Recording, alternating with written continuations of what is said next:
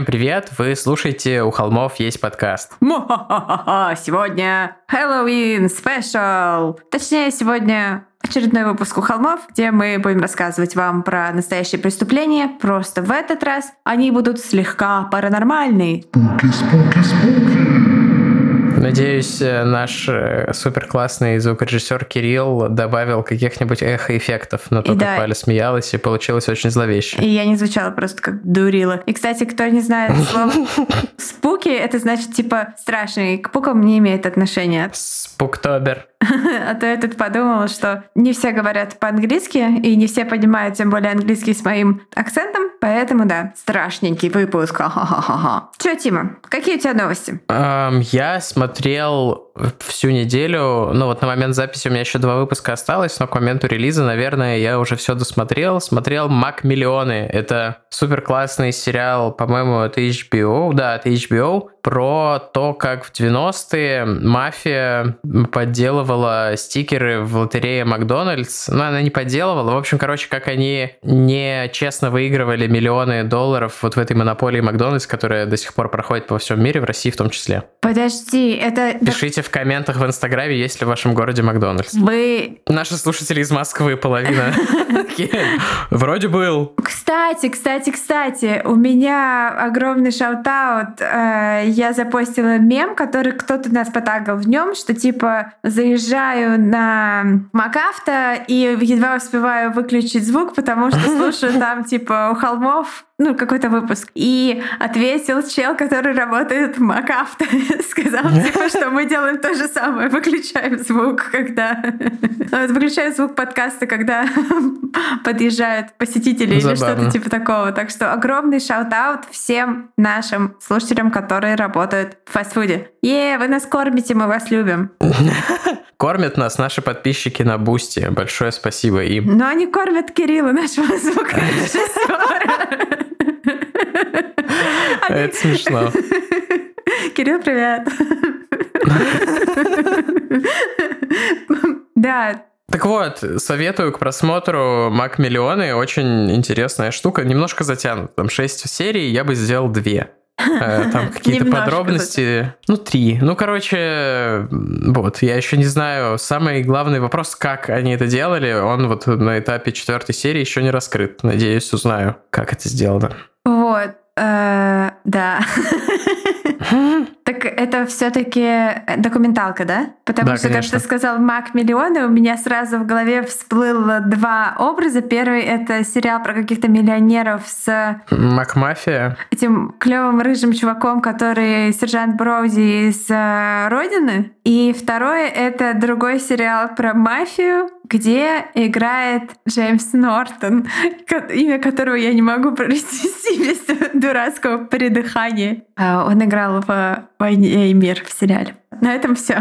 Speak no more. Я загуглил, да, вот это он, да-да-да, Макмафия, то, то, что на русский перевели Макмафия, это вот с ним вроде, да. Он там какого-то русского мафиози играет. Ну, короче, не, это документалка. Я поняла. Есть еще про создателя Макдональдс, точнее, не про создателя Макдональдса, а про чувака, который его раскрутил. Там главную роль играет Бёрдман. Я забыл, как его зовут. Как зовут Бэтмена? Майкл Бэтмена Китон. Тима Бёртона. Майкл Китон. Майкл Китон, точно. Видишь? А вы знали, что настоящее имя Майкла Китона Майкл Дуглас, но из-за того, что в гильдии актеров не может быть повторений, ему пришлось взять псевдоним. И мне кажется, я уже это рассказывал историю. Он взял в честь Дайан Китон себе псевдоним, а еще когда он что-то бронирует и говорят типа, о, Майкл Дуглас, который актер, он такой, да, но не тот, который вы думаете. Это забавно, и а, большинство наших подписчиков не знают, о ком ты говоришь, потому что потому что это все какие-то да я бы могла про таких пенсов рассказывать. Да почему? Ну, Бёрдман и а. вот эта его вторая волна известности ну, это Бёрдман, была не ладно, так давно. Ок, ок, да. Хорошо. И еще он снимался в супер классном фильме Spotlight. Это вообще один из моих любимых фильмов, да, про который мы, наверное, никогда не сделаем выпуск, но всем, кому по теме э, нашего подкаста, этот фильм должен быть очень интересен, потому а что он про... перевели? про педофилов. Э, в центре внимания. В центре внимания педофилы и католическая церковь.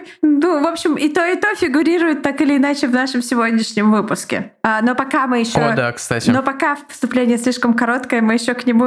мы еще с ним не закончили. Я досмотрела сериал «Призраки поместья Блай», и о My FNG. Это очень-очень-очень крутой сериал. Мне было страшно, я смотрела его через футболку, я в конце всплакнула. Любовная линия там просто, муа, просто прелесть, вообще офигенно. И злобный дворецкий с шотландским акцентом. Хо-хо-хо. Он был хорош, он был хорош. Да, или он не дворецкий, он этот батлер какой-то, батлер, да, дворецкий? Ну да. Такой типа Масленник. Ассистент. А еще я продолжаю читать э, «Зов Ктулху». Я себе делаю... Он же там 20 страниц. Он 120 страниц. Э, я просто от него засыпаю очень так э, эффективно засыпаю. Ну ладно, я, может, что-то неправильно помню. Я читаю одну страницу перед сном и засыпаю, и вижу Ктулху во сне. Это прекрасно. А я все еще не могу рассказать, что я читаю. Я супер медленно читаю, но это будет супер-супер классно. Я уже помимо книжки другие материалы начал изучать. О, фига себе. И это будет сдвоенный выпуск. Я не думаю, что мы когда-нибудь переплюнем Колумбайн в ближайшем будущем, но мы приблизимся к уровню, который тогда задали. У меня есть пара идей на тему того, как нам сделать что-то на уровне Колумбайна. Я с тобой после эфира ими поделюсь. Звучит так себе. Выпуск, э, товарищ майор, мы имеем в виду наш выпуск про Колумбайн. Блин, точно. Господи. Мы не хотим устроить что-то на уровне Колумбайн. Мы хотим записать что-то на том же уровне, на котором мы раскрыли тему Колумбайн. Да, я хочу еще сказать спасибо большое всем, кто слушает э, мой аудиосериал «Обряд» на Storytel. Ссылочка на бесплатные 30 дней все еще у нас в шапке профиля в Инсте и в других соцсетях. Да. Какой-то вообще похоже, ребята, какой-то успех даже у меня есть. Это так клево, это так прикольно. И да, кто не, кто не слушал, идите слушайте. Это такое, в общем-то, хэллоуиновская тема, такая мистическая. Кстати, Storytel дал нам скидку скидочный промокод на 30 дней, а Руслана Усачева, у которого он тоже купил рекламу, всего на 15, поэтому мы в два раза круче, чем Руслан Усачев, я считаю. Я не знаю, Ты кто не знаешь, это. кто такой Руслан Усачев? Понятия не имею. Поэтому я согласна, что мы в два раза круче, хотя бы потому, что нас двое, а он один. По 15 дней и для человека. Мы что-то как-то тупанули в прошлый раз и не анонсировали стикеры, но, наверное, к моменту выхода этого выпуска уже точно анонсировали, поэтому по той же ссылочке в описании или ищите отдельный пост в Телеграме, ВКонтакте. Можно заполнить Google форму и сделать заказ на стикеры, пока у нас сколько-то есть в наличии. Мы их все разошлем и будем принимать решение о том, делать еще тираж, не делать еще тираж. Короче... И всякий другой мерч тоже будем принимать решение. Да. До другого мерча. Если у вас есть идеи классного мерча, пишите э, в комментарии под последним постом, чтобы другие холмис тоже могли обсудить это с вами. Пишите в нашем чатике в Телеграме. Да. Да, пишите. И если будут какие-то особо классные идеи, призывайте меня, как эти, как во время спиритического сеанса призывает дух Джима Моррисона. Я приду к вам. О, кстати, нужно дослушать э, подкаст Клуб 27 про Джима Моррисона. Когда-нибудь у меня будет отпуск, и я дослушаю его. Ну что, а теперь мы поговорим о людях, которые работали без отпуска всю свою ну, огромную, да. многолетнюю длиною в жизнь карьеру демонологов. Я ждала твоей реакции на слово демонологи. Демонологи, типа ученые, которые изучают твоего мужа. А. Демонологи. А? А. Просто говорю. Просто говорю. Итак, сегодняшняя тема нашего выпуска это Эд и Лоррейн Уоррены. И вы о них, конечно же, знаете, если вы смотрели любой из фильмов «Заклятие». По-моему, их два на данный момент. Три. Их три? Три. их два, но выходит третий. И... Там во франшизе-то их еще больше. Там во франшизе, по-моему, 17 фильмов или что-то типа такого. Там всякие... Там дофига всего. Аннабель, Аннабель начало. В общем, да, это Эд и Лоррейн Уэст. Это семейная пара демонологов и специалистов по паранормальным явлениям, которые всю свою жизнь, всю свою карьеру посвятили тому, что исследовали разного рода одержания, дома с привидениями и все такое прочее. По ним было снято куча фильмов, про них было написано, по-моему, около 10 книг. Это, в общем, такая... Они оба уже умерли. Просто про таких людей Никогда не знаешь, они же демонологи. Они перешли на другую сторону. Да, это такая э, мультимиллионная империя крепоты, эти чуваки. И мы сегодня будем рассказывать э, вот два кейса из 10 тысяч кейсов, которые они расследовали за свою карьеру, которые совмещают в себе такую оккультно-паранормальную составляющую и такой настоящий, хороший true crime. Я не представляю, как можно сделать 10 тысяч чего бы то ни было. Мне кажется, я не съел 10 тысяч пельменей за всю свою жизнь даже. Эд, кстати, умер только в прошлом году. Нет, Лоррейн умерла в прошлом году, а это умер в 2006. А, да, и правда. Да, и большинство из вас знает Эда Лоррейн Вест как Веру Фарбигу и Патрика Уилсона, таких прекрасных э, во всех смыслах людей. Да, в лицо Веры Фармиги у нее лицо просто плачущего ангела. Я могу смотреть, это референс к доктору Кто, если что, я могу смотреть просто вечно на ее лицо. Патрик Уилсон тоже норм. И, в общем, их большая католическая В моем любовь. представлении оба актеры категории Б, но У меня свои категории. А, их большая католическая любовь стоит на страже мира демонов. И, в общем, до сих пор мурашки от последней сцены в одном из заклятий, кажется, в первом, где играет песня uh, Falling in love with you, и они такие танцуют, а под ними эти страшные куклы в шкафах там запертые. Вау, классная сцена. Было ли все так идеально в их жизни? Большой вопрос, к которому мы вернемся чуть-чуть попозже, а именно в конце выпуска. Но история их, правда, очень интересная. Расскажем вкратце их биографию, прежде чем переходить, собственно, к кейсам. Эд родился в 1926 году, Лоррейн в 27 Оба они были из строгих католических семей, маленький городок в Коннектикуте. Они познакомились, когда были еще подростками. Эд работал в кинотеатре, куда Лорен приходила посредом со своей мамой. Они стали друзьями, а через год или около того Эд наконец набрался смелости и пригласил Лорен на свидание. С этого момента они были неразлучны. Годы спустя Лорен призналась, что она, ну, ясновидящая, это известный факт, но в момент их встречи ей, ей было видение о том, что Эд тот самый человек, с которым она проведет всю свою жизнь вместе, и, в общем-то, так и случилось. Сам Эд вырос в доме с привидениями и все детство наблюдал за призраком женщины, которая обитала в его спальне. Они с Лорен поженились, когда им было 17 лет, и через там буквально 9 месяцев и один день у них родилась единственная их дочь. Поначалу у них была совершенно обычная жизнь, такая, как у многих людей в то время. Лорен сидел дома с ребенком, Эд работал и учился, получал высшее образование, но со временем он понял, что его предназначение в чем-то другом. Он услышал свой зов к Тулху. добавляю от себя. И дело в том, что помимо того, что Эд видел призраков, он еще и отлично рисовал. И вдвоем с Лоррейн они придумали ездить на машине из города в город, находить дома с привидениями. Неплохо, там больше подробностей. Я думал, они придумали ездить на машине из города в город. Я подумал, ничего себе, вот это пионеры. Они придумали роуд-трипы, да.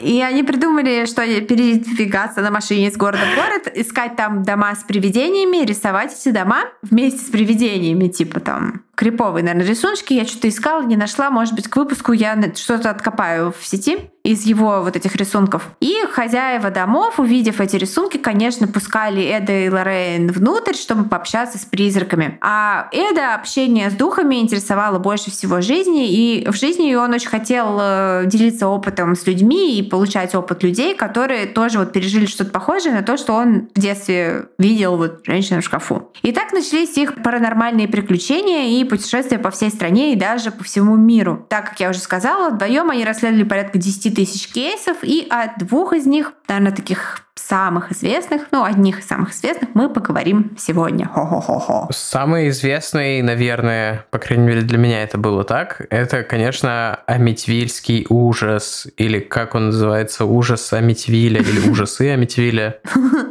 Фильм по-русски я забыл. Один из любимых, кстати, ужастиков Костика. Так мы вместе его смотрели. Это же в этом фильме «Поймай их! Да. Убей их!» Да, и Мы уже даже в каком-то из ранних выпусков э, этот э, фильм цитировали. В общем, я был мелкий, когда мы его смотрели втроем, и Костик сидел и, скорее всего, пил пивас, э, и такой, типа, фигня, фигня. А мы с Валей сидели вот так вот, прикрываясь э, подушками э, диванными и смотрели. Я всегда футболку натягиваю на лицо. Я не знаю, почему кажется, что если у тебя будет что-то перед лицом, то... В общем, я не То знаю, я оно не не очень люблю ужастики. тебе в лицо. Я обожаю ужастики. Кстати, пишите, какие ваши любимые ужастики. Мой самый любимый — Это супер древний ужастик под названием «Тьма», который мы тоже смотрели с Костиком примерно 10 тысяч раз, и каждый раз просто усирались от страха. Он страшный, но я не хочу пересматривать его. А так Синистер страшный ужастик. Синистер. Что-то мы недавно, по-моему, его с Костиком пересматривали, но я могу ошибаться. По-моему, я уснул. Про писателя. И про СНАФ фильм, который он нашел у себя в... А, это вот когда... Yes. А, Запикаем, пожалуй. Да пофиг. Когда он вышел, этот фильм? 10 лет назад? Ага, когда я проспорила тебя, назад. Великого Гэтсби. Я сказал, что я его прямо сейчас читаю.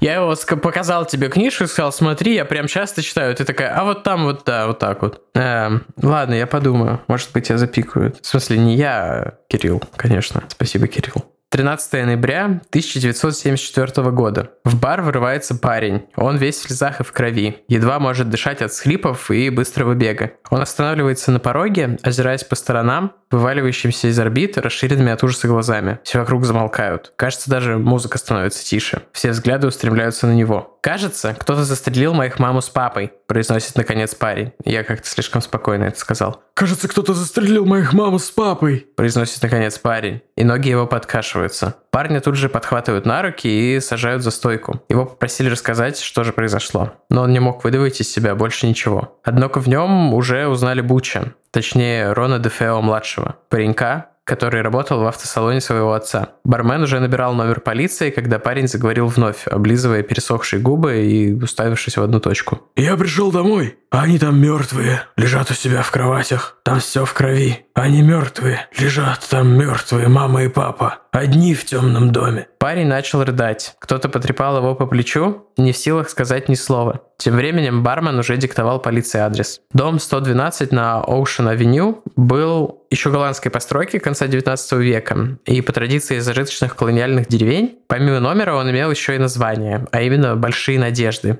Он стоял на берегу узкой реки Аметвиль, собственно, с голубоватой прозрачной водой и вереницей маленьких лодочных причалов. На углу двух таких жилых улочек, собственно, таких, как показывают в фильмах ужасов в самом начале, когда на улице светит солнце, цветут цветы на лужайке, и кажется, что никакое зло совершенно невозможно на этой земле. Однако, паранормально или нет, э, зло, случившееся в этом милом доме, вполне имело место. Здесь, за этими стенами, расстались со своей жизнью шесть человек, причем почти одновременно. Рон старший, в 44 года, владелец салона продажи подержанных машин. Он был достаточно успешным. В его семье было пятеро детей. Они совсем недавно переехали из городского, в общем-то, из borough Нью-Йорка, из Бруклина в более такую сельскую местность, э, в upstate Нью-Йорк. Или, наверное, Лонг-Айленд не считается upstate Нью-Йорком, не знаю. Upstate это вроде континент. Короче, неважно. Они переехали вглубь штата. Семья его итало-американская, большая, громкая, католическая. Рон, его жена Луиза и пятеро детей, трое мальчиков и две девочки. Идиллическая жизнь, но как и в ужастиках, эта идиллия была только на поверхности. Была таковой для тех, кто не хочет смотреть внимательно и замечать тревожные детали. Валя такая, католицизм. За стенами дома на Оушен-авеню происходили вещи из разряда кошмаров, но кошмаров вполне реальных, никак не связанных с призраками, по крайней мере, в тот момент. Рон старший был вспыльчивым и жестоким человеком, он избивал свою жену, причем зачастую при детях и иногда даже при их друзьях и одноклассниках. Поднимал он руку и на детей, в особенности доставалось Рону-младшему, которого друзья прозвали Буч. Характером он пошел в отца, но стоит также к этому добавить, что он не желал покоряться воле своего отца и как будто бы нарочно всячески провоцировал его гнев. В детстве он имел избыточный вес, за что его постоянно дразнили в школе, а дома отец требовал от него, чтобы он, наконец, стал мужиком, я потряс рукой, и дал обидчикам отпор, потому что никто и никогда в этой жизни не защитит его. Отец повторял ему это снова и снова. К 23 годам Буш все еще жил с родителями, не зашквар, хэштег не зашквар, но уже имел без счета приводов в полицию за хулиганство и мелкие правонарушения. Кроме этого, он также экспериментировал с наркотиками, в частности, с героином, ЛСД. Ну, а с чем еще экспериментировать? Эм, стоит ли говорить, что это тоже вызывало у него некоторые проблемы. В школе он булил слабых и хамил учителям, за что его выгнали, причем самым таким, ну, то есть, очевидно, он сделал что-то совсем из ряда вон выходящее, потому что выгнали его в выпускном классе. Его пытались отправить к психологу, но он на отрез отказался. Тогда, чтобы как-то справиться с проведением Буча и приступами его ярости, которые по своей силе начали быть сравнимыми, в принципе, с его отцом, а то и пересиливали его и вселяли, собственно, в Рона-старшего страх. Его поведение стали, по сути, просто игнорировать. Крики, бьющаяся посуда и летящая через всю комнату мебель стало обычным делом в доме этой семьи. Ну а чтобы откупиться от него и как-то сдерживать его агрессию, они покупали ему все, что он хотел. Одежду, машину, пластинки. Ему дали работу в семейном салоне, вот в этом автосервисе, или как он тогда назывался. Он продолжил принимать наркотики, начал пить и увлекаться коллекционированием огнестрельного оружия. Кажется, единственным его близким человеком в этой жизни была его младшая сестра. Э, Ее звали Дон. Люди, которых знали их, говорили, что их объединяла какая-то совершенно особенная связь на тему того, что это было... Есть несколько теорий, наверное, вы уже догадались до некоторых из них, но об этом чуть позже в любом случае. Одним поздним вечером отец начал орать на мать Буча из-за какой-то бытовой мелочи. Очень скоро эти крики перешли в швыряние предметов и пощечины, а потом и в настоящую драку. Услышав крики, Буч достал винтовку и направил ее в отца. И произнес безо всяких эмоций «Оставь эту женщину в покое, или я убью тебя, ты жирное чмо». Он спускает курок, но происходит осечка, что-то не срабатывает его ружье. Что на это делает его отец? Абсолютно ничего на самом деле. За несколько дней до убийства кстати, Буч присваивает себе 20 тысяч долларов наличными, которые его отец попросил отвезти в банк. Он весьма неумело разыграл вместе с товарищем ограбление, которое якобы произошло на пути в банк. А когда полиция стала в деталях его допрашивать, э, причем явно намекая на его виновность, у него случился приступ раздражения и ярости. Полиция решила на время оставить парня в покое, договорившись, что в следующий рабочий день, то есть в понедельник, он придет в участок посмотреть подборку макшотов с предполагаемыми подозреваемыми. Но отец его не был спокоен так и легковерен, как э, копы. Он уже сделал свои выводы по поводу ограбления. И когда в пятницу после визита к полиции Буч пришел на работу, отец спросил его прямо, типа, что произошло на самом деле. Буч повторил свою версию, но отец обвинил его во лжи, и свидетели утверждают, что дальше отец и сын начали ругаться, и в ходе их разборки Рон старший выкрикнул в лицо сыну «У тебя дьявол стоит за спиной», а тот ответ пообещал, что убьет. Говорят, все случилось ровно в 3.15 утра, ну, как, кстати, если вы смотрели фильм, там на этом делается большой акцент. Но, что очень странно, никто не слышал выстрелов, ни одного. Хотя всех шестерых членов семьи Буча убили из винтовки 35-го калибра. Валя тут даже в конспекте любезно предоставила мне какие-то подробности про эту винтовку, но я не настолько хорошо разбираюсь. Марлин. Винтовка Марлин. Ну, это, собственно, дробовик, насколько я понимаю, охотничий, и там их убили дробью. Всех членов семьи. Странно, что никто не слышал, потому что на следственном эксперименте выстрелы были слышны аж через несколько домов от Ocean Avenue 112. Но в ту ночь ничего, кроме истошного лая собаки, ничего необычного не было слышно. Найдут их только на следующую ночь, э, на следующий день, когда вот как раз э, Буч придет в бар и во всем признается. Точнее, не признается, а расскажет о том, что его семья мертва. Первыми были убиты родители Рона, Рон старший и его жена Луиза. Точнее, Луиза и ее муж Рон. Оба они лежали на кровати в своей спальне лицом вниз. В спине каждого было по два входных отверстия, и, судя по их положению и расположению брызг крови, привет, Декстер, стреляли в них с порога комнаты. Следующими жертвами стали два маленьких мальчика, братья Рона Марк и Джон, которые жили в одной комнате. Их расстреляли с близкого расстояния, и один из них умер не сразу, а какое-то время истекал кровью у себя в кроватке. Девочки Элисон и Дон обе были убиты выстрелами в голову, причем Дон стреляли в лицо так, что пуля снесла ей всю левую половину лица. То ли ее хотели уничтожить особой жестокостью, то ли это было в каком-то пылу драки или в какой-то странной ситуации это произошло. Об этом тоже будут э, версии определенные в дальнейшем. Сначала полиция, конечно, же, подумала, что это была мафиозная разборка, потому что, come on, все расисты, итало-американцы, значит, точно мафия. Поэтому Буча, собственно, как единственного выжившего, поместили под опеку полиции. По первым его показаниям все выглядело кристально просто. В доме у Рона-старшего частенько останавливался его друг, тоже итало-американец, Луи Фаллини, известный своими связями с мафией. Судя по фамилии, он мог быть известным чем-то другим, но... Луи Фалини Гранде. Вот такие макароны. Я прошу прощения за эту шутку и за предыдущую шутку про то, что они придумали роуд-трипы. Тоже прошу прощения. Буч сказал, что Луи что-то прятал у них в подвале. В подвале. Это и натолкнуло полицию на версию, что дел... А, блин, я помню, у нас же был выпуск про Италию, и потом мне писали в комментах, что зачем вы так издеваетесь над итальянским языком, в нем же нет ничего особенного. А, нет, про испанский язык это был. Сорян. Ну, типа, мне смешно от этого, я ничего не могу поделать. Так вот, Буч сказал, что этот Луи что-то прятал у них в подвале, и, собственно, это натолкнуло полицию на версию, что дело как-то связано с тем, что в доме хранилось что-то краденое или нелегальное, или, не знаю, общак этой мафии. И Рон-старший то ли присвоил это имущество себе, то ли на него вышли настоящие владельцы ценностей, то ли как-то там, не знаю, сменилась верхушка в этой мафии. В общем, произошел какой-то передел этого э, имущества, которое было у Рона на передержке. Но теория эта рассыпалась, когда в шкафу Буча нашли коробку и чехол от винтовки, которая к тому времени уже была установлена как орудие убийства.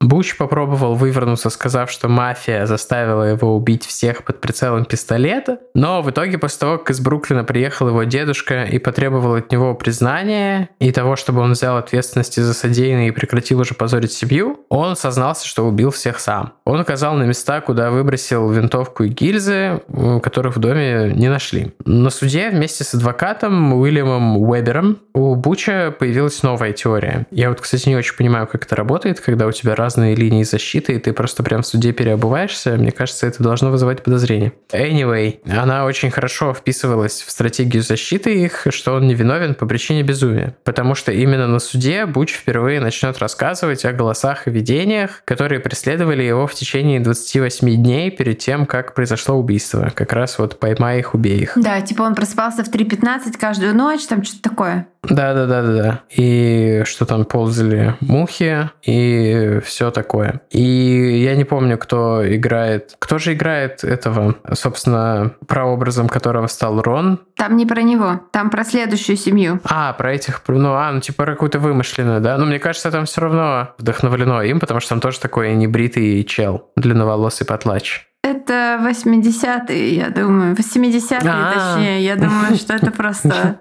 в этом дело. Длинноволосый потлач. Так вот, эти видения и голоса, о которых он рассказал, преследовали его в течение 28 дней перед тем, как произошло убийство. Он рассказал, что этот голос снова и снова приказывал ему убить семью, а в ночь убийства он сидел в гостиной и смотрел телевизор. После того, как, конечно же, принял коктейль из своих любимых психотропных средств. Фильм закончился, на экране показались помехи, он отключился, а когда очнулся, в смысле Рон, а не телевизор, когда он очнулся, перед ним стояла женщина в капюшоне, у нее были черные ладони, в которых она держала винтовку. Он взял винтовку из ее рук и пошел убил всю свою семью, потому что не мог больше сопротивляться голосам и вот этой дьявольской воле, которая подчинила его. Но осмотр психиатра не выявил никаких признаков психоза, паранойи или шизофрении, только, чтобы вы думали, конечно же, острое антисоциальное расстройство личности. Тогда Буч попробовал линию самозащиты и в итоге получил 6 э, сроков по 25 лет за 6 убийств второй степени. 150 лет. И да, я э, получил математическое образование, и да, у меня заняло столько времени умножить 6 на 25. Уже после его приговора появилась информация о том, мое образование техническое, не математическое, ну, короче, у меня техническое образование. Anyway.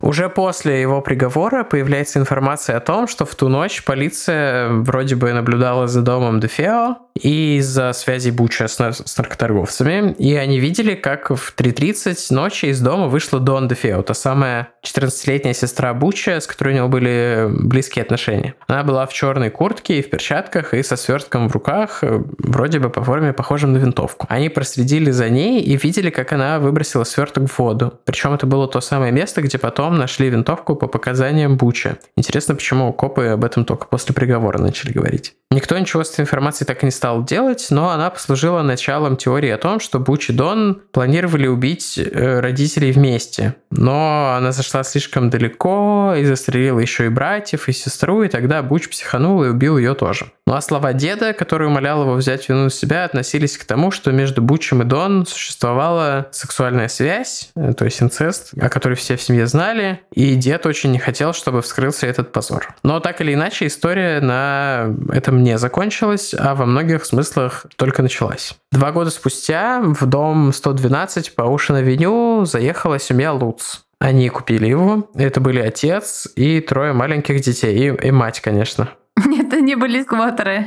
Ну, в смысле, может, они там, не знаю, в аренду его взяли или типа того. Но нет, они его купили. Они знали, на что идут, но решили, что цена дома слишком привлекательная, чтобы отказаться. Вот тут я беру сайт-бар. Мне кажется, что снимать такое жилье норм тема. Потому что снимать ниже рынка – это ок. А купить его ниже рынка – это тупо, потому что ты же в любом случае, это же инвестиция, любая недвижимость, и ты так или иначе, рано или поздно, скорее всего, захочешь ее продать. Поэтому лучше не покупать что-то, что невозможно будет продать по рынку. Вот так, я считаю. Напишите в комментах, если я не прав. У холмов есть финансовые советы. Да. Э, если кто-нибудь э, дает индивидуальные финансовые консультации, напишите мне в личку. Сейчас напишем. Кто это делает профессионально? Звездочка, уточнение. Я тоже могу дать финансовую консультацию кому-нибудь. Она не будет очень ценной. Ты только что дал ее десяткам тысяч людей. Десяткам тысяч человек. Сразу после переезда их друг посоветовал им пригласить в дом католического священника, чтобы осветить его после произошедшего кошмара. Да и, в принципе, это распространенная практика, если семья верующая, освещать дом, в который они въезжают. Ну а тут это тем более было уместно на фоне того, что случилось с семьей На фоне шести трупов. Я представляла себе просто фон из шести трупов. Извините, пожалуйста. Это привет, Эдгейн. Ковры в доме Эдгейна настенные Да. всегда несколько отличались от остальных. Фотка на фоне ковра, да, никогда не будет прежней в доме Эдегейна. Пастор сразу же им сказал, что он не советует им ночевать в комнате Дон. Лучше поселить детей в другие комнаты. Но семья Луц такая типа норм, и спальня Дон стала как раз комнатой для их маленькой дочери. Сначала они ощутили просто присутствие, так как будто бы ты никогда не остаешься один в комнате. Я когда готовился, пытался представить, каково это, и такой типа, ой, уф, нет, пожалуй, нет, спасибо, я не буду представлять. Я ощущаю это постоянно, потому что у меня сейчас э, четы- четверо животных живет в доме. У меня всегда в комнате кто-то есть. Вот сейчас со мной в комнате Марф. И он мыл лапку, когда ты рассказывал предыдущий абзац, а сейчас перестал. Я уверен, что все такие, у Марф моет лапку сейчас. В смысле, наши слушатели. Так вот, они сначала начали ощущать это присутствие, потом маленькая дочь Луции, Луции или Луцев, я не знаю, стала жаловаться на то, что-то, что, что-то, на что-то стала жаловаться, короче. Она стала жаловаться на то, что ее постоянно кто-то трогает, прикасается к коже. Потом они стали замечать в комнатах даже посреди зимы полчища мух. Особенно в своей спальне, которая была спальней Рона Старшего и Луизы, которые пролежали в кровати достаточно долго, собственно, достаточно для того, чтобы вот два года назад э, на месте преступления действительно роились полчища мух. На стенах то и дело проявлялись какие-то странные бурые зеленые пятна. Это тоже Вале не привыкать с Марвом такое чалось э, периодически, я знаю. Случалось. Я не буду рассказывать технику вопроса, но он когда с особым пристрастием лает, он еще и задницей лает. А если еще пятиться назад, при этом случается всякое. Окна закрывались сами собой и прищемляли детям пальцы. Иногда они слышали голоса, видели какие-то тени, а в зеркалах отражались чужие лица. Извините, я просто настолько отдалился от всей этой мистической темы в последнее время, что не могу это рассказывать не саркастическим тоном. В общем, потом маленькая дочь Луцев, или Луций, опять же, увидела в окне красные глаза. Но этого, конечно же, было мало, чтобы переехать. Это был сосед Но- какой-нибудь, просто сосед бухарь. В России, если ты видишь в окне красные глаза, чё? Эм, да. У меня знакомый жил в общаге в одной комнате с чуваком, который банчил э, наркотики, эм, определенные курительные наркотики на всю общагу. Вот у него тоже он постоянно видел в окне, мой знакомый видел постоянно в окне красные глаза этого чувака, отраженные. Ну, вот, кстати, у Луцы и у этих, там это, как я понимаю, у нас здесь первоначальные их показания про то, что вот там какие-то глаза, голоса, а потом процессе времени, там, с течением лет, они уже рассказывают, что у девочки была воображаемая подруга, какая-то злая кусачая свинья с красными глазами. Я когда про все это читала, думала, блин, про Марва, что ли? Марв, что ли, был? воображаемым другом этой девочки. Типа, мне тоже провести изгнание духов из дома. Тем не менее, случилось что-то, о чем они, кстати, так никогда и не рассказали, что стало последней каплей. Они просто бежали из дома номер 112. Они типа проснулись в 3.15 ночи, как всегда, потому что они всегда просыпались там. И вот что-то там такое случилось, они, они до сих пор жив. Вот этот отец семейства, он до сих пор жив. И он не колется, что там случилось. Он говорит, что такие вещи он унесет с собой в могилу. Не знаю, когда со мной что-то страшное случается, я это стремлюсь всем рассказать, чтобы это обесценить. Так вот, они прямо посреди ночи, как и были в пижамах, э, уехали и никогда не возвращались, даже вещи оставили там. Они продержались в доме ровно 28 дней, столько же, сколько слышал голоса Буч перед тем, как фигура в черном дала ему винтовку. Ну, собственно, о теориях, наверное, в конце. А сейчас на сцену выходят вороны. Те самые католические... Эд и Лоррейн. Да, католические Эд и Лоррейн, охотники за привидениями без штуки, похожей на пылесос. Э, собственно, этот кейс стал тем, что принесло им огромную славу, и на тот момент они были известны только локально, жили и практиковали изгнание призраков в соседнем с Нью-Йорком Коннектикуте. Про... В этот момент я подумал, что, наверное, «Призраков в Коннектикуте» — это тоже фильм про них, но оказалось, да. что нет, нет? но он тоже по книге, тоже по True Events книги, но не связанным с ними. Вороны приехали в дом в составе делегации медиумов и экстрасенсов после пресс-конференции, которую дала семья Лутц, рассказав о своих злоключениях в доме. Эд и Лоррейн осмотрели дом и пришли к заключению, что он не просто обитаем призраками, но что призраки эти не просто какие-то человеческие души, запертые между мирами, а что-то темнее и древнее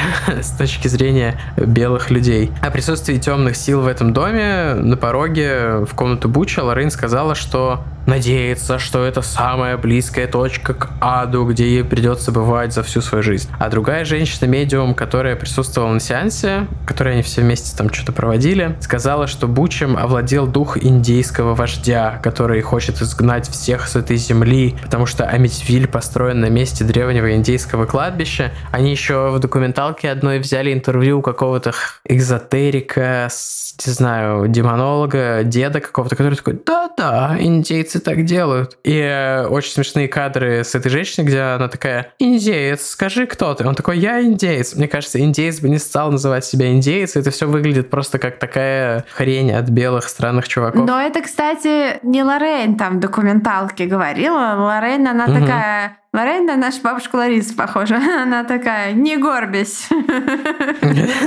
Кстати, вот я читаю Википедию, которая, как известно, никогда не ошибается. «Призраки в Коннектикуте» — это based on true events в кавычках про семью Снедекер, которых, э, собственно, это Лорен Уоррен тоже проводили экзорцизм в их доме, потому что их дом А-а-а. до этого был похоронном бюро, в котором работали какие-то некроманты, э, эти, как их называют? Как называют работников похоронного бюро? Коронеры нет. По-английски мартишин. Кладбище... Кладбищеры. Кладбищеры. Кладбищеры. В общем, там работали кладбищеры, некроманты, и из-за этого началась как бы вся вот эта вот, вот эта вот странная темка, а так... Блин, значит, я не дочитал, но там книжка написали не они. Книжка они не другая. пишут книжки. Книжки, они продавали свои истории под книжки. Mm-hmm. Они продавали истории. Okay. Они не запарились такой темой, вот как я, низкооплачиваемый, как писать книжки. Значит, я все перепутал, сорян. Ну, это на, на наш не очень точный подкаст.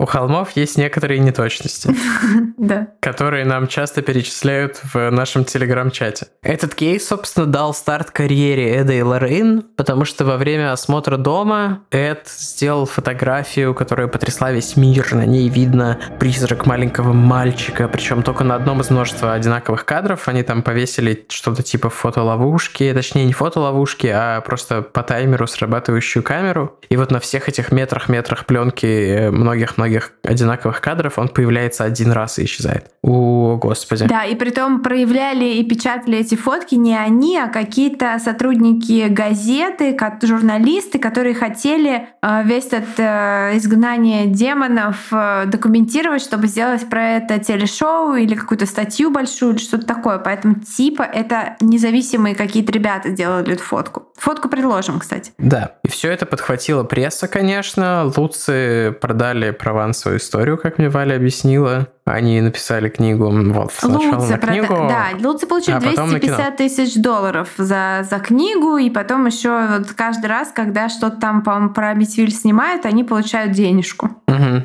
Но, конечно, они заработали не так много, как на этом заработают Эд и Лоррейн в итоге. Ну да, и Лоррейн, они... э, Лоррейн, она консультант на всех, вот была на всех этих фильмах проклятие, заклятие, вот всех вот этих Аннабель и все такое прочее. То есть она прям э, продала права на свою биографию студии Sony Pictures, если я не ошибаюсь. То есть очень неплохо все сложилось. В любом случае, несколько лет спустя, после того, как они продали вот эти права на экранизацию своей истории, стало известно, что они вскоре после переезда познакомились с адвокатом Буча Уильямом Уэбером, который рассказал им об убийствах и даже дал посмотреть фото с места преступления. И вместе за парочкой бутылок вина они придумали в шутку, как здорово можно было бы всех разыграть, изобразив, что вот заявление Буча о призраках в доме правда, и как потом можно, типа, круто... Блин, я хочу использовать какой-то синоним слова «хайпануть», потому что не хочу использовать это слово, но я его уже произнес. Ну вот типа нажиться на этой истории бы им хотелось, собственно. Сами Луцы, конечно, отрицают по сей день и продолжают настаивать на своей правде. Но в документалке Адвокат адвокат, же говорит, прям что- говорит, что типа... Да-да-да. Что они просто вот такие ловкие мошенники, продуманы, которые, может быть, когда покупали этот дом, конечно, так и не думали, но вот когда поняли, что у них есть такая возможность, очень-очень активно и удачно ей воспользовались. Многие медиумы, экстрасенсы считают, что дух вождя там действительно живет и там отравляет, не знаю, атмосферу, но новые жильцы, которые поселились там еще в 80-е, нар- вполне нормально там жили, и все у них было ок. Но с другой стороны, кто, конечно, знает наверняка, что происходит за закрытыми дверями. Хочу также дополнить двумя проблемами, которые я вижу в этом кейсе. Там этот мальчик, типа, ну, фигня полная, что могли просто какого-то ребенка с собой взять и попросить его сфоткаться, а репортеры... Короче, блин, там, ну, ничего не понятно и неизвестно про то, как эти фотки делались, с моей точки зрения, поэтому это фигня. Ну, понятно, что фотка не доказательство, просто криповая фотка. Э, Две проблемы, которые я вижу. Реально, почему никто не слышал эти выстрелы? Это да. И второе, все жертвы лежали в своих кроватях. И почему дети остались бы спать в кровати после того, как услышали, ну то есть внутри дома-то точно выстрелы было слышно. После того, как четыре выстрела произошли совсем рядом, почему они остались в своих кроватях? Вывод единственный, который можно сделать, что стрелков было несколько, и, ну, то есть это одновременно было. То есть, э, с моей точки зрения, действительно, Дон и Рон вместе их убили, а потом Рон убил Дон. Возможно, Э, Рон, да. Дон, Дон, как говорится.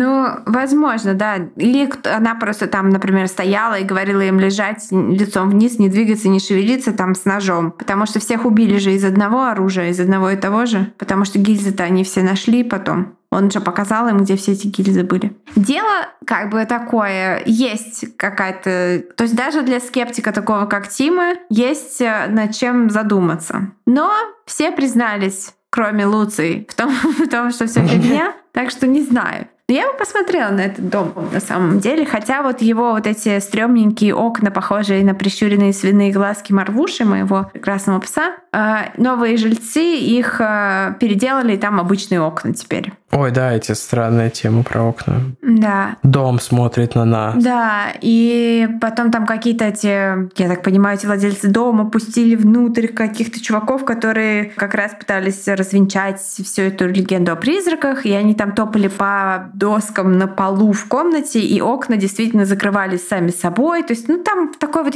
Ну это кто во что хочет верить, тот в то и Я, верит. как человек, который вырос в доме, тоже могу сказать, что у нас постоянно трясется все, закрывается, открывается как попало, и ничего там страшного нет, это сквозняки называется. Спасибо, Сорян. Тима, за наш хороший Хэллоуин.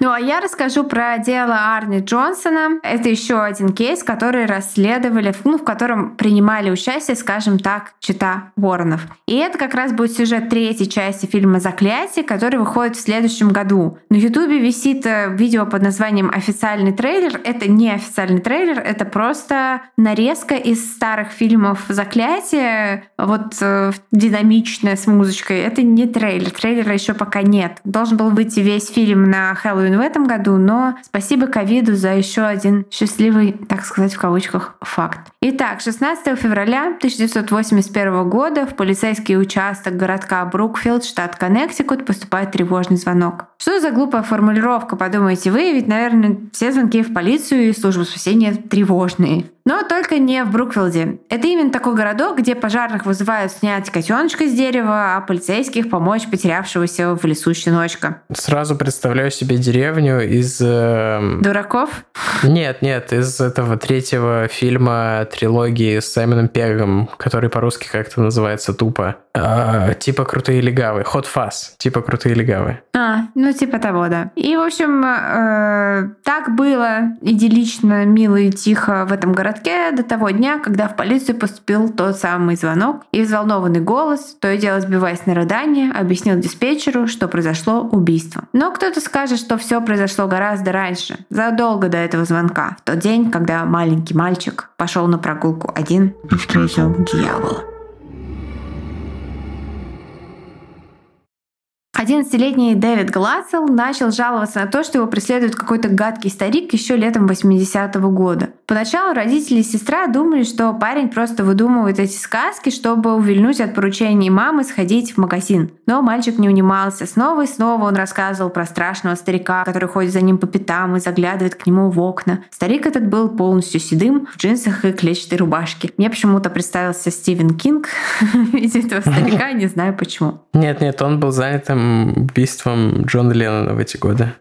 Точно. Вскоре мальчик начал просыпаться среди ночи с криками и воплями. Ему мерещилось лицо старика с большими черными глазами, худым лицом со звериными чертами и сгнившими и разваливающимися зубами. Также у старика были острые уши и что-то похожее на рога на голове. Семья решила, что нужно на всякий случай пригласить дом католического священника, чтобы осветить комнату Дэвида. Так они и сделали, но это совсем не помогло. Слухи о мальчике, к которому приходит страшный старик, поползли по штату и достигли Эда и Лоррейн Уоррен, которые тоже жили в Коннектикуте. Они договорились с родителями Дэвида о визите. И вот что они увидели, придя в дом семьи Глацел. Он легался, кусался, плевал и сквернословил, произносил страшные и ужасные слова. И ему казалось, Тима, да, скажи, что там, что тебя, тебя Ну, я понимаю, на самом деле это не повод э, для смеха, и наверняка у него была какая-нибудь эпилепсия или что-нибудь такое жесткое, но я хотел пошутить, что просто вел себя как подросток, типа. Это просто описание поведения моей собаки, когда приходят незнакомые люди в дом. Итак, он легался, кусался, плевал и сквернословил, произносил страшные, ужасные слова. Ему казалось, что его душат невидимые руки, он без конца пытался оторвать их от своей шеи, а потом вдруг его встряхивало и перекувыркивало, как будто он был тряпичной куклой, в которую кто-то играл. Вороны установили, что мальчику необходимый обряд изгнания дьявола. Таких обрядов было произведено три, в ходе которых, по заверению Воронов, с Дэвидом происходила левитация, он сквернословил, переставал дышать, а потом, нараспев странным голосом, читал фрагменты потерянного рая Милтона и кусочки из Библии, а иногда и вовсе говорил на непонятных языках. Во время одного из обрядов в комнату к Дэвиду зашел Арни, парень его сестры, который часто бывал у них в доме и помогал его родителям. Увидев страдания Дэвида, Арни произнес «Возьми меня, только оставь этого паренька в покое». По слухам, после этого припадки Дэвида стали сходить на нет. Ну а Арни, вопреки запретам воронов, отправился туда, где Дэвид, собственно, видел страшного старика в первый раз в отбор заброшенного дома где-то на окраине их городка, где был глубокий колодец. Арни Джонсон убил своего арендодателя множественными ударами перочинного ножа по всему телу. Это было кровавое зрелище. Его арестовали почти сразу, но он так и не смог толком объяснить, зачем же он убил 40-летнего хозяина квартиры, в которую он снимал и где жил со своей девушкой, сестрой Дэвида. Ведь он даже дружил с жертвой и периодически даже прогуливал работу, чтобы ему помочь и провести с ним время. Но, тем не менее, это убийство произошло. И когда над Арни начался суд, его адвокат Мартин Минелло решил, что будет релевантно приобщить к защите клиента свидетельство Уорренов о том, что во время их визита в дом Дэвида, собственно, Арни призвал демона, обитающего в теле мальчика, забрать его взамен. Было решено, что защита Арни пойдет по пути доказательства того, что им овладел злой дух на момент совершения преступления. И э, это вызвало, конечно, огромные издевки со стороны прокурора, особенно после того, как католическая церковь отказалась подтверждать факт экзорцизма над маленьким мальчиком, а только лишь сказала, что священники навещали дом Гласселов во время болезни Дэвида, чтобы поддержать их морально. Тем не менее, Арни дал показания, где утверждал, что на дне колодца, того самого, с которого началось содержание Дэвида, он увидел демона, страшного, голого, сморщенного, который сидел там в углу. И демон посмотрел на ему в глаза, взгляды встретились и вошел в тело Арни и заставил его убить своего арендодателя, собственно, во славу сатане. Судья сказал, что показания подсудимого и Воронов не могут являться доказательной базой для факта одержимости дьявола, поэтому адвокат убийцы принял решение пойти по пути самозащиты как смещающего обстоятельства. Типа дьявол дьяволом, но хозяин квартиры еще и махал кулаками в сторону Дэвида, в сторону Арни. И в итоге ему предъявили обвинение в непредумышленном убийстве, за которое он получил срок от 10 до 20 лет, но за отличное поведение он отсидел неполных пять и был отпущен на свободу. Еще будучи за решеткой, наш одержимый дьяволом в кавычках герой получил высшее образование на удаленке и женился на своей девушке, той самой сестре Дэвида, которого преследовал старик. И они счастливо живут по сей день в своем родном Коннектикуте по данным 2014 года. Ой, Но... у меня свалился телефон, в котором Да, Дима. у Вали свалился телефон. Да. Но как мы знаем из прошлого эпизода, образование, полученное на удаленке, не считается, потому что там одного из этих, э, одного из специалистов по демонологии и сатанизму дисквалифицировали в суде так, потому что у него был, был дистанционный диплом. Ну, мы, кстати, про это не рассказывали в эфире, но это да, это кто посмотрел документалку про трио из Вест Мемфиса, тот молодец. У нас там происходит какая-то движуха на улице, поэтому, возможно, лай Марвуши, писк Марвуши и лай арендованного корги на улице. Мы, конечно, рассказали не все тысячу кейсов, а всего два, но, наверное, у вас э, сформировалось понимание о том, какими вещами занимались эти двое. Ну да, и, кстати, немного более подробно о них. В фильмах-то показывают, что они такие прекрасные, влюбленные муж и жена, которые вот посвятили себя очищению мира от злых сил, а в жизни-то есть свидетельство о том, что примерно когда Эду Уоррену было где-то 35 лет, он э, тогда еще не был таким, но ну, он не получал столько много денег от э, своей вот этой демонологической деятельности, и он подрабатывал водителем автобуса и, по-моему, школьного автобуса, даже если не ошибаюсь. И вот на работе он познакомился с 14-летней девочкой, в которую он влюбился, и, в общем-то, в 15 лет она переехала жить к нему в квартиру вместе с... То есть они жили втроем. Э, девочка жила в отдельной комнате, и как бы вот у них их супружеская спальне с Лоррейн. И эта девочка жила с ними очень долго. И когда, насколько я знаю, если у меня это не путается с каким-то другим кейсом, а, по-моему, не путается, когда она пыталась из этих отношений выйти, типа на нее была подана жалоба в полицию за типа развратное поведение, что она живет с женатым мужчиной, несмотря на то, что это явная педофилия, это несовершеннолетняя девочка, которая живет с, ну, с педофилом. Да? Явно это все происходит не по ее воле, потому что недаром придумано совершеннолетие, все, что происходит до него, это э, как это термин, как это по-русски? Statutory rape. Я не знаю. Ну, в общем, это приравнивается к изнасилованию, то, что происходило, потому что она не достигла возраста согласия. Ну, а Лорен все это прикрывала. И когда эта девочка забеременела, они заставили ее сделать аборт, в общем, прекрасная католическая пара имеет свою темную сторону, но я продолжаю верить в светлую любовь и демонологию Патрика Уилсона и Веры Фармиги на экране, в их э, чистую, нежную католическую страсть. Да блин, come on, если в реальности ужастиков эта фигня вся существует, то в, в нашем-то мире они же просто разводилы. Ну, в нашем мире они, скорее всего, да, просто разводилы. Может быть и нет. Если Сорян, вы... что у меня не такое настроение э, в этот Хэллоуин, не мистическое. Не Elevator Game, да. Ну, какой, а мы сделали какой... Elevator Game год назад уже, да? Да, мне кажется, да. Но знаешь, какой, какой, э, какой год, такой Хэллоуин.